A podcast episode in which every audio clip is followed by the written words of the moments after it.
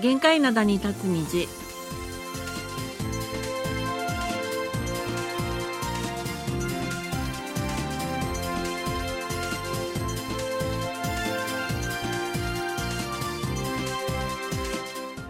リスナーの皆さん、あにゃんせよ。 안녕하세요 3月7日火曜日の限界灘に立つ虹、マルコムのお母さんことキムヤスンです。そうなんですことキンマーソンですえ昨日は二十四節気の一つ啓蟄でした冬眠をしていた虫が穴から出てくる頃という意味ですえーその名の通り、昨日は日中の気温がだいぶ上がりました。ソウルは今朝の最低気温6度、最高気温は18度まで上がるとの予報です。はい、もう気温ねだいぶ日中は上がりますよねはい。暖かくなっていますでなんか南の方では日中の最高気温が20度を超えるところもあるということで、うんまあ、平年より、ね、高めの気温なんですけれどもそれでもまあ少しずつまた春にねまっしぐらかなっていう感じはするんですけどもでもはいなんか朝晩まだちょっと冷たいですよね。そう、ここでね、気を緩ますとね、突然風邪ひいちゃいますよねそうそう。あとほら、雪が降るとかなんか、3月ってなんかね、ちょっとドキドキの。まあ、花冷えっていう、ねうんうん言葉もありますからねそうそうで、まあ、あんまり気を緩めないそうで、はいはいまあ暖かくしたいと思います。はい。はい。さて、えっ、とですね、韓国で宝くじにまつわる興味深い出来事がありましたのでご紹介したいと思います。はい、このニューはス、い私も見ました。ね、思わずこの売り場行こうかと思っちゃった。やっぱり なんでかというと宝くじ売り場1箇所でなんと2等が103口も出たんですよ。そう。ね、一等じゃなくて、 2等二が等がね。二等が出でたんもこのすよ103口っていうのがすごいなと思っでた。すよね。どうやったら出るのかと思いました。でここどこかっていうともうソウルトンデムンクチョンヤンリというところにありますまああのね北の方ソウルの北の方ですよね駅前のきそっとねこかしらとかと思わず思っちゃいますね。あ知ってるんですか駅前のまあほら駅前にたくさんありますからねこあうそこはね。宝くじ売り場ね、うんうんうんはいまあその販売店でえっ、とですね4日2等が103口出たということではい。でこの宝くじは、まあ、あの日本で言われているロト6みたいなねあの 6, つの数字を当てる、まあ、ロトなんですけれども、はいで2等はそのうちの5つの数字とボーナス数字1つを当てるということでこれ日本と全く同じです。はい。で実はこの日2等は結構出てて、うん全国で664口が出ていますあ。、すごいね。うんうんでかなり多く出てるんですけれどもそれにしても1箇所でこれだけね103口が出たっていうのがすごいねも。のすごい話題になっています。はい。であの宝くじ売り場って土曜日にその結果が出るんですけれども、はいあのテレビを通じて出るんですよね、うんうんうんうんでそれから日曜日ぐらいにはそんなに売り場に人いないんですってはい。でもねこれ土曜日にこの結果が出て日曜日も朝からこのトンデムンクチョンニャンリのこのお店大にぎわいそりゃそうでしょう。私でも行こうかと思ったぐらいだもん。私もどこかなと思ったけど遠かったから私どこかまでは調べなかった。ひょっとして、うちの前かなとかね、思ったんですけどね。あそこもねすごうんい有名なところ、いつも悩んでるうん並んでる有名なところですもんね、うんうんまあそういうことなんですけども、あのーこのお店を運営しているのは、実はあの、86歳の男性あ、おじいちゃま。で、ううんん、2002年第1回の時からロトを販売してきたということです。あーはいはい。、で、ちなみに先週、その、えっ、と、103口2等が出たのが、うんえっ、と、第1057回なんです。はい。うん。だから1回の時からもう、あの、ロトを販売してきたということで、はい。そのこの自身も毎週3000ウォンから5000ウォンロトを買ってるんですって。ロトってあれ一一枚千ウォンなの？あの、うんえっ、とですね、私もよくわからないので、うん実はうちの旦那にちょっと聞いてみたんですけれども、うんうん毎週買ってるんですって。あうんで、あの、5000ウォンのがう、ん数字が六えっと5組あるんですって。あはいはいはい。あの、出てくる。うんあの、6つがだから、うんうんうん6つの組み合わせのが5組あります。はい。で、あの、1000ウォンのも確かあったよっていうのが。あそれ旦で三那の千ウォンっていうのは可能なのそね。う、それ1000ウォンのが、その6つの組み合わせ、数字の組み合わせが1つあって。はうい。ん。で、3000ウォンというのが3つあるっていうふうになります。あのー、お店のその店主の方は、1等2等は一度も毎週買ってるけど当選したことはないし、本人だはねからこ、あはい、本人ないし、このお店でも今まで出たことがないんだそうです。あそうなんだ。はい。あ昔からのそのよく出るお店っていうわけではないのね。じゃないですあー。急に有名になったみはいたいです。あはいはいはい。うん、でちなみにその2等一口当たり、えー、と賞金っていうんですかね、うん当選金が689万5880ウォン結構高いね。多いですよね、うん全国でこんなに出たのに、うん多いです。うん。で同じお店でこんなにねうん。たくさん当選出るわけじゃない出るのがおかしいんじゃないかということで、うん不正に操作されたのではないかとの疑惑が持ち上がってましたそうだよねネット上でね。うん。でこれに対してその企画財政部の宝くじ委員会というところが管轄してるんですけれども、はいここでどう言ってるかというと捜査は不可能だと説明しています。うんでこれね103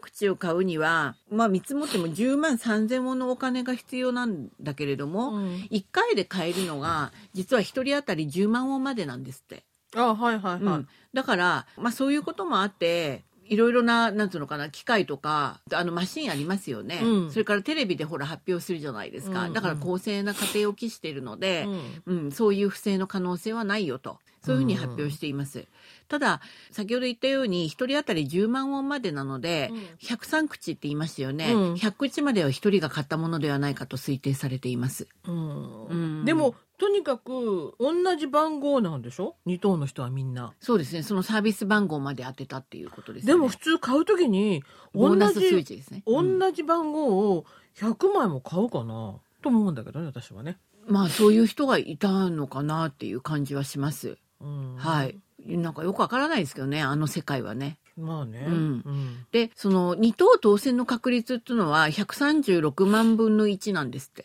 はいはい。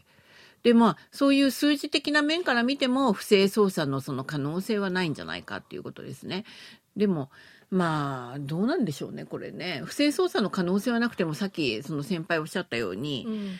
100口を一人で同じ番号を買うっていうそういう人もいるんだなっていう感じはしますよね、私だったらそんなことしないけどねうん、でも、まあ、結果的にはよく出たからこのよっぽどその番号好きだったんだね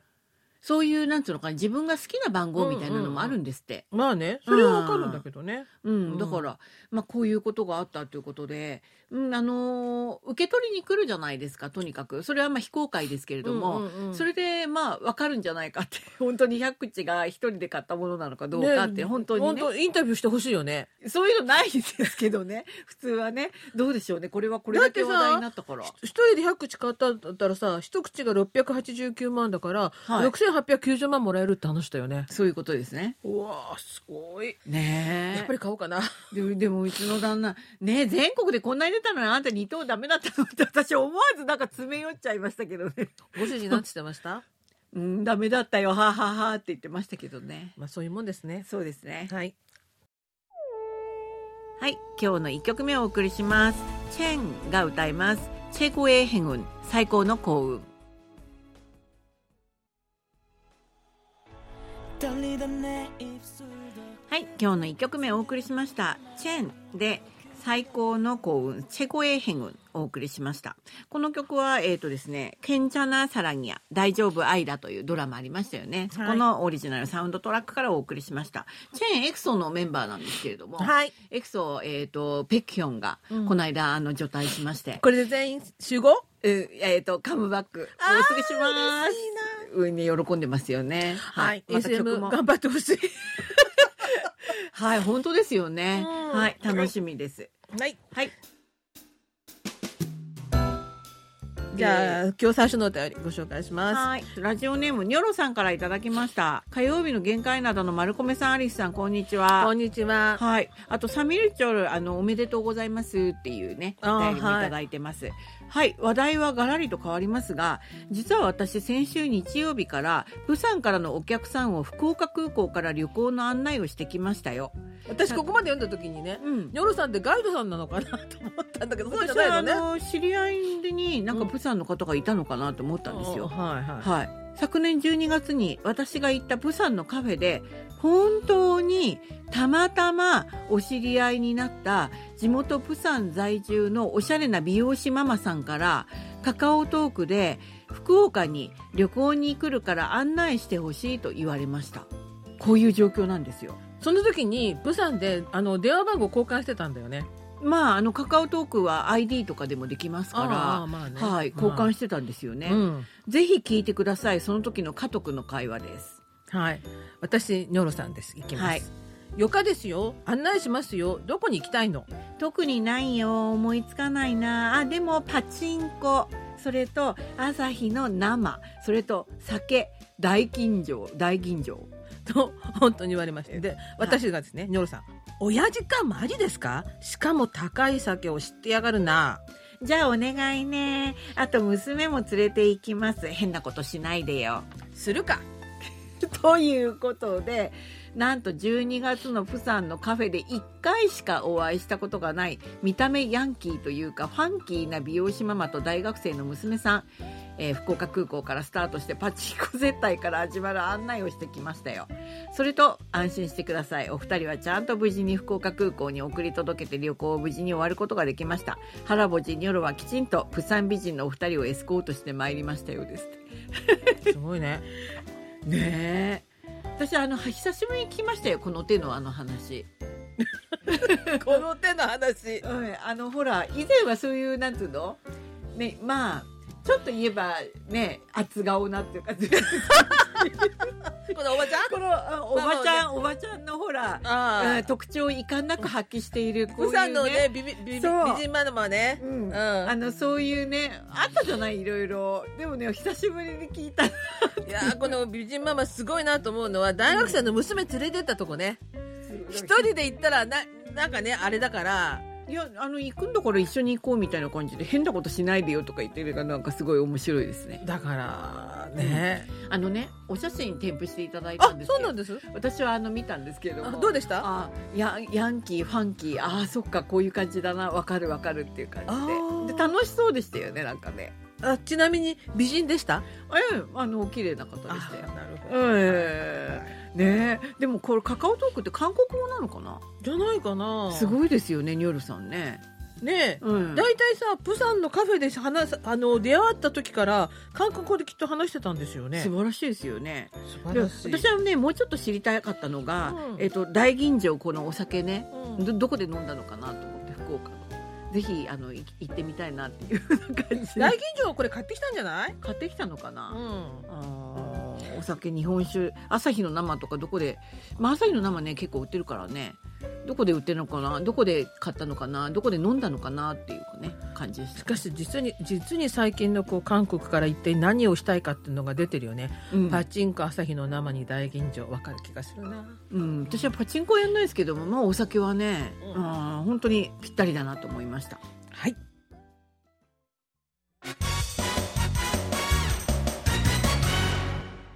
いっちゃなよドットコリア火曜日のいっちゃなよドットコリアアジュンマの井戸端会議の時間ですアジマの井戸端会議はアジマのレーダーに引っかかった話題をアジマの目線で掘り下げアジマとしての考えを皆さんと分かち合っていく時間です。はい、えー今日はですね韓国ドラマでハングルの字幕がついてるのが結構あるんですよ。おうん、その話題になります。はい、で字幕というともともとほら聴覚に障害のある人たちのために取り入れられたものじゃないですか。うんそれがだから障害がない人たちも字幕付きを選択して見るようになっているっていうことなんですね。ああの、最近ほらバラエティ番組とかなんかでもよく出てるよね。バラエティ番組は昔からあの以前からね、ねあの字幕がすごくああっあたりよましたね。よねで。これ今回のお話はドラマでドもラマのことですあはいはいはい。そうなんです。で、あのー視聴者がじゃあハングルの字幕サービスなんで利用するのって韓国人なのに、うん、うんその理由は様々で例えばあのーよく聞こえなくなったと声が、ううんんで音響の状態とかもありますしよく聞こえないからっていうのもまあありますし、うんあと勉強している子どもの邪魔にならないようにドラマ見たいからっていうあこれわかる。わかりますよね。うんうんでも本当にいろんな理由があるんですよね。はいうん、であの、まあ、このドラマに字幕をつけるサービス始めたのは OTT サービスですねあの月決めの、はいうん、動画配信サービスです中でもやっぱりネットフリックスが、うんまあ、先駆けです。はい。うん、で OTT サービスとしても、まあ、先駆けであるネットフリックスは実はこういう経緯があったんだそうです面白いなと思ったんですけども2011年にドラマに字幕をつけないのは差別だとしてアメリカの聴覚障害者団体から訴えられたんだそうです。あはい。うん、でそういうことでこの訴訟で聴覚障害者団体が勝訴してネットフリックスはほとんどの作品にセリフだけでなく見ました効果音とか音楽とかふうに出てるんですよ。へえ、うん、そういうクローズドキャプションって言うんですって。それを提供するようになったということです。でネットフリックスのこれは韓国ドラマということだったらじゃあかハングルの字幕の他に例えば英語とか日本語の字幕もつけられてるってことあ、字幕はですね、そういう外国語を見るための字幕というのはもう基本的に何か、何カ国かの用語で付けられてるんですよ、うんうんそうじゃなくてこれはあくまでも韓国ドラマをに韓国のハングルの字幕がついているっていう話です。韓国はあ向けのあれなわけね。そうです。で、うん例えばイカゲームあったじゃないですか、はいネはいッはいトフリックスで、うん私はあれを字幕出してみたんですよ。ハングルの。どうしてそのまま見ましたうん。なんか音楽も大きいし、うあん字幕あるんだと思ってで字幕を呼び出して字幕でずっと見てました私字幕を呼び出すこと自体を知らなかったわ今まで。あ本当に、ん。あそうあれはねあの視聴者が選択しなくちゃいけないということでそうそうそうだからクローズドキャプションということで、閉鎖型っていううんそういう、うんうんうんあのはい言葉用語がついてるんですって、そうはいはいうはん、だからまあそういうことなんですけどもよかったですよい。うんうん、でそれで効果音の時は効果音って「ひょっかうん」って出ててで音楽が流れてる時は「うま」「音楽」って書いてあるの。うんじゃあ例えばさうん、怖いゾンビとかなんか怖いドラマの時あるじゃない。はいその時音をなくしてそれだけ見てるとあんまりドキドキしないで見れるか な。まあそのように活用していただいても私は別にいいと思い ます。ほど。ははいはい。であのー韓国でだからネットフリックスやっぱり先駆けですから非常にあの OTT サービスとして人気がすごく高くなってたじゃないですか、はいはい最初の頃はいはい今はまあいろんな OTT サービスありますけれども、うんそういうことで視聴者の間で韓国ドラマも字幕つけてみるといいよ楽だよみたいなねそういう口コミがだいぶ広がってでそういうことで他の OTT サービスでも韓国ドラマに韓国のコンテンツにハングルの字幕をつけるようになったっていうんですよね。楽だっていうのはどういう感じ要するに耳で聞かなくてもいいから集中しなくて済むからそれで集中できるしあんまり大きくつけなくてもいいし、ああ、うなるほどねよかったですよ。うんで OTT のオリジナルドラマっていうのが最近あるじゃないですか、はいそれだけじゃなくてその地上波ドラマもそういうネットフリックスとかの OTT サービスでやってることあるじゃないですか放送される場合、うんうんそういう場合も OTT サービスではちゃんとハングルの字幕ついてます。うん、ああはい、うん、で字幕サービスが非常に好評になっていることから韓国の地上波でもドラマにハングルの字幕をつけるところが出てきました。はうん、で SBS なんですけれども、うんこれ先月からその現在放送中の「模範タクシー2」っていいうこれ見てるよ私本当にうんであの日本語の題名が「復讐代行人模範タクシー2」っていうふうになるということなんですけれども、は再放送で字幕を提供しています。い、へえ気がつかなかったなううんでであとそれの他にもやっぱり SBS なんですけれども、うん先月最終回を迎えたうん「ポップチャン」うんこれも見たうん、フォートゼニうんうん、で日本語のタイトルでは「ペイバックうん金と権力」っていうね、うんうんあと「トローリー」日本語のタイトルでは「車輪」と言います、この2つのドラマでも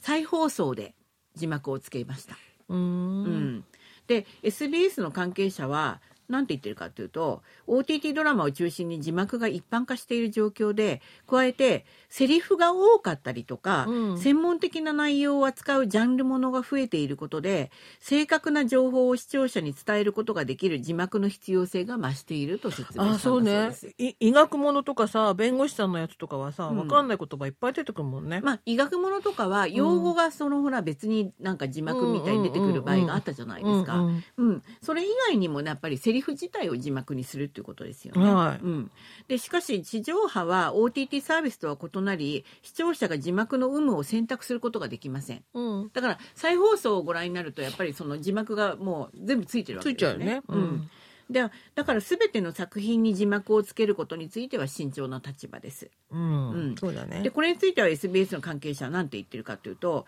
演出的な要素だとか演技に対する集中度が落ちてしまう恐れもあるんじゃないかっていうね。うんうんそういうことで今のところは本放送に字幕を取り入れる計画はないとしています。はい。はい、今日の2曲目をお送りします。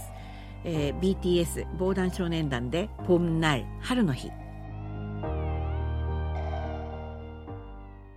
Thank you. はい、今日の2曲目をお送りしました BTS 防弾少年団で「ポンな春の日」でしただいぶ暖かくなったしね、はい。うん、でもポゴシッタですね本当にねはいジン君とかね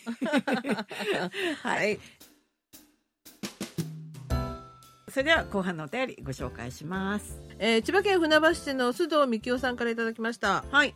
えー感想、い焼酎の値上げは原材料の値上げからですか。はい、ありがとうございます。簡潔にご感想いただきました、簡潔にはい受信報告書いただいたんですけれどもありがとうございます、はいはい。これあのー先週ですよね私たちね火曜日の限界の聞いていただいて、いはいそれから受信報告書をいただいたんですけれども、うんそう焼酎の値上げは原材料の値上げからですかっていうことなんでまあそういうことですよね。そうですね。うんうんちょっと具体的に言いますと、まあ、焼酎の原材料といえるタピオカが値上がりしているそれから酒精ですよね酒精を作るのに必要なエネルギー価格が、まあ、あの上昇しているということそれから焼酎の瓶の仕入れ価格が値上がりしたことなど、まあ、そういうことがあるということですよね。でメーカー側がその焼酎値上げの理由に挙げてたんですけれどもでもまあ政府の実態調査などを受け結局今年の値上げが見送られたっていうお話までしたんですけれどもただ去年までもう値上げしてるから焼酎自体は高くなってるのね。そうなんですよ。うんそれでその食堂でほら、うん飲む時には、うんなんかもう一気に値上がりしてるところが多いっていうお話もしたじゃないですか。はいはいはい。うん、そのこれまでは5000ウォンだったのが6000ウォンとかもう高いところではまあ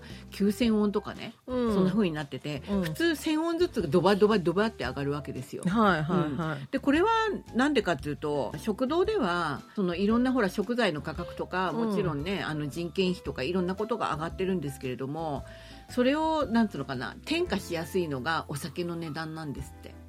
だからそこが私は分かんないよね。うん、だからその、えー、とメニューの値段を上げるとなると少しお客様からの抵抗がすごく強いっていうそういうことになるみたいです。うんまあ、お酒は外で飲むと高いものっていうそういうね、まあ、あー認識はある程度はあるあるじゃないですか。あはいはいはうい。んだからそういうことだと思いますただこれが庶民のお酒の焼酎だからっていうことで、そうだよね。うん反発もね大きいよはね。そういうことですねはい。はいで焼酎についてはね結構ね面白い記事があったんですけれども、はいなんかねどんどん度数が下がってマイルドになってるっていうお話を何回かねあはのい番組でもしたんですけれども、14.9度の焼酎がは、うん、販売されているそうですうん。 14.9度ってこれまでね一番低かったのが15.9とか16度とかそれぐらいだったんですよはい。で15度を破ったみたいなねうそんな報道の仕方をされてましたただあのーまあいいんですけれどもこれよりマイルドに度数が下がってしまうとその焼酎になんていうのかな期待する喉越しだとか味みたいなねうん。うんがそれがちょっとねあのー表現しにくくなるんじゃないかということでこれ以上マイルドには度数が下がることはないんじゃないかみたいなそういうことが書かれてましたね。うんうんはい、ということで火曜日の限界などに立つ日お別れの時間です。お相手は丸雲のお母さんこと金宮さんと。そうなりすことキマーソンでした。またの時間まで皆さん、あにえげせよ。さようなら。